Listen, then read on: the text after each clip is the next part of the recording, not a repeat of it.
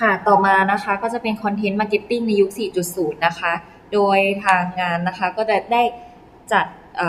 บริษัท 3 บริษัทนะคะ มาเป็นเคสตัวอย่างให้ในวันนี้ค่ะ ก็คือกสิกร แล้วก็ Golden Land นะคะ เป็นบริษัทอสังหาริมทรัพย์ค่ะ แล้วก็เงินติดล้อค่ะ ซึ่งจากการสอบถามนะคะในช่วงโควิดนะคะ แต่ละบริษัทเนี่ยมีแนวทางที่จะทำ content หรือว่าสื่อสารกับลูกค้ายังไงนะคะ อย่างเช่นกสิกรเนี่ยนะคะก็จะมีการสื่อสารนะคะ โดยการใช้ special project นะคะ แล้วก็เน้นไปที่ออนไลน์ไลฟ์สไตล์นะคะ โดยมีการแบ่งออนไลน์คลิป หรือว่าการทำแคมเปญนะคะ เกี่ยวกับการเกษตรแล้วการท่องเที่ยว แล้วก็การทำการให้ความรู้ต่างๆนะคะ แล้วก็จะมีการสอนออนไลน์แบบไฮบริดนะคะ จัดงานแบบไฮบริดด้วยนะคะ ซึ่งคนที่อยู่บ้านในช่วงนั้นนะคะ เขาก็จะมีปัญหาในเรื่องของการเงินที่จะต้องระงับไปนะคะ ทีนี้เนี่ยทางบริษัทที่เกี่ยวกับการเงินอย่างเช่นกสิกรเนี่ยก็ต้องให้ความรู้ในด้านนี้ให้มากขึ้นนะคะ เขาก็เลยเริ่มมีการผลิตคอนเทนต์คอนเทนต์ขึ้นมานะคะ ซึ่งในช่วงโควิดนะคะ เขาก็ได้ผลิตคอนเทนต์วันต่อวันเลยนะคะ เพราะว่าก็จะมีอัปเดตเข้ามาเรื่อยๆค่ะ อันนี้ก็การสื่อสารของกสิกรนะคะ ก็ เขาก็จะเน้นว่าให้สื่อสารกับลูกค้านะคะ ว่าเขาสนใจในเรื่องไหนนะคะทำวิธีไหนที่จะทำให้เราพูดกับเขาแล้วเขาจะมองกลับมาหาเรานะคะ อย่างเช่นการทำแคมเปญต่างๆออกมานะคะ เพื่อการทำแคมเปญที่เกี่ยวกับการเงิน ถ้าเรื่องของการเงินแล้วมันเกี่ยวกับตัวของลูกค้าเองเนี่ยลูกค้าก็จะมองกลับมาหาที่กสิกรเองนะคะอันนี้ของกสิกรก็จะมองว่าแบบนั้นค่ะ ส่วนสำหรับ Golden Land นะคะ Golden Land เนี่ย เป็นบริษัทอสังหาริมทรัพย์นะคะ ก็คือขายบ้านประมาณนี้ก็คือขายบ้านนะคะ แล้วก็จะมีแอปพลิเคชันนะคะ ที่เป็นแอป after sale service นะคะ ก็คือแอปพลิเคชันที่ให้บริการการซ่อมนะคะ ในช่วงที่ในช่วงที่มีโควิดนะคะ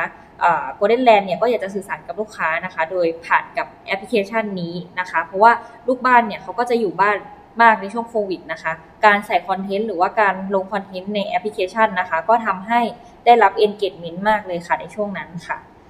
ซึ่งวิธีการสื่อสารของ Golden Land นะคะ ก็คือการหา identity ของแบรนด์นะคะ แล้วก็การรู้จักตัวเองนะคะ ว่าเรายืนอยู่จุดไหนของ Market ก่อนที่จะสื่อสารกับลูกค้าออกไปนะคะ ซึ่งช่องทางในการสื่อสารเนี่ยแต่ละ business ของ Golden Land เนี่ยนะคะ ก็จะมีไม่เหมือนกัน เพราะว่าความแตกต่างของลูกค้าก็ต่างกันออกไปค่ะ แล้วก็อีกอย่างหนึ่งนะคะ Golden Land เนี่ยไม่หยุดพัฒนาคอนเทนต์นะคะ เพราะว่าพฤติกรรมของลูกค้าเนี่ยเปลี่ยนไปทุกวันทุกวันนะคะ แล้วก็เกิดการเปลี่ยนแปลงที่เป็นแบบระยะสั้นนะคะ ซึ่งถ้าคิดว่าจะทำอะไรนะคะ อย่างเช่นทำคอนเทนต์ทำแคมเปญต่างๆ ที่แบบสามารถทำได้เลย ก็ให้ทำเลยดีกว่า เพราะว่าถ้าช้าเกินไปเนี่ยเทรนมันก็จะเปลี่ยนไปได้ไปได้รวดเร็วค่ะ ต่อมานะครับการสื่อสารของเงินติดล้อนะครับ เงินติดล้อคือเขาขึ้นชื่อนะครับในเรื่องของการปล่อยสินเชื่อนะครับ ซึ่งในช่วงโควิดที่ผ่านมานะครับ การปล่อยสินเชื่อที่การปล่อยสินเชื่อให้กับลูกค้านะครับ เป็นสิ่งที่สำคัญมากเลยนะครับ เพราะเนื่องจากในช่วงสถานการณ์โควิดนะครับ คนส่วนมากนะครับมักจะอยู่บ้านนะครับ และการที่อยู่บ้านเนี่ยนั่นหมายความว่ารายได้ของเขาเนี่ยค่อนข้างที่จะมีปัญหาในการส่งงวดนะครับ ในการในการ มีค่าใช้จ่ายตรงนี้นะครับ ดังนั้นเนี่ยทางเงินติดล้อนะครับเขาได้มีการ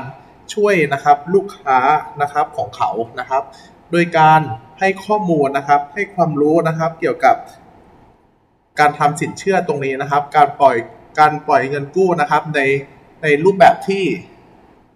อัตราต่ำนะครับ และยังมีการให้ความรู้นะครับในเรื่องของการใช้เงินด้วยนะครับ และนอกจากนี้ยังมีการทำ ประกันนะครับ ที่ป้องกันถึงในโรคโควิดนะครับ เพื่อให้ลูกค้าเนี่ยมีความสบายใจตรงนี้นะครับ ก็คือมีการทำการบริการนะครับ ที่ครบวงจร เพื่อให้ลูกค้าเนี่ยสามารถผ่านในช่วงเหตุการณ์ของโควิด ไปได้ครับผม